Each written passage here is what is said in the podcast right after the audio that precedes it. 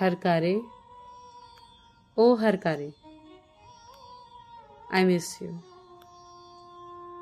जैसे किसी ने कभी मेरा नाम नहीं पुकारा हो, जैसे मेरा कोई नाम हो ही नहीं। मैं सिर्फ़ एक संख्या हूँ। बाइनरी डिजिट से बनी स्काई कोडिंग में रची कोई कविता। तुमने कौन सी कुंजी से जान लिया मेरा नाम का उच्चारण? तुम वो पहले व्यक्ति थे जिसने मेरा नाम पुकारा था। हम एक मौन प्रजाति के जीव थे।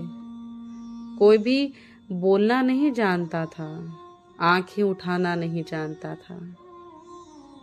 हम एक दूसरे को देखते तो थे, पर किसी के चेहरे पहचान नहीं सकते थे।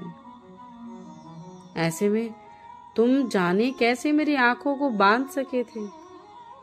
पूरा एक मिनट था जब तुमने मेरी ओर देखा था। उतनी देर में गार्डों ने बीस लोगों की रोल कॉल कंप्लीट कर ली थी।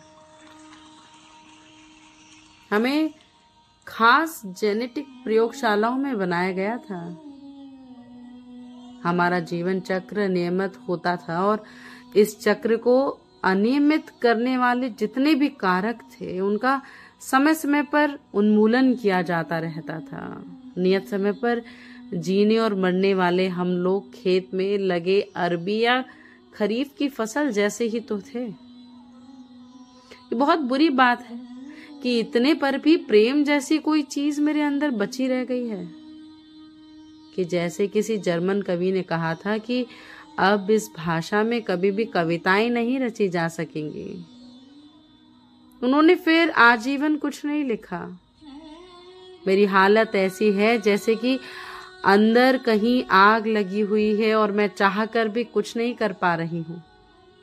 मैं जानती हूँ कि मेरे लिए लिखना ज़रूरी है, मगर इस वक्त इस वक्त मैं इस शहर में होना चाहती हूँ। आई मिस यू हालाँकि मैं जानती हूँ कि मैं जिस तुम के पीछे भागती हूँ, वो दरअसल मेरी खुद को ढूँढने की कोशिश है। लोग आईनों की तरह होते हैं। उनमें आपका खुद का अक्स दिखता है। तलाश एक ऐसे आईने की है, जिसमें अक्स धुंधला न दिखे बस। आह जरा सी जो कच्ची फांक मिल जाती तुम्हारी आवाज़ की तो क्या बात होती?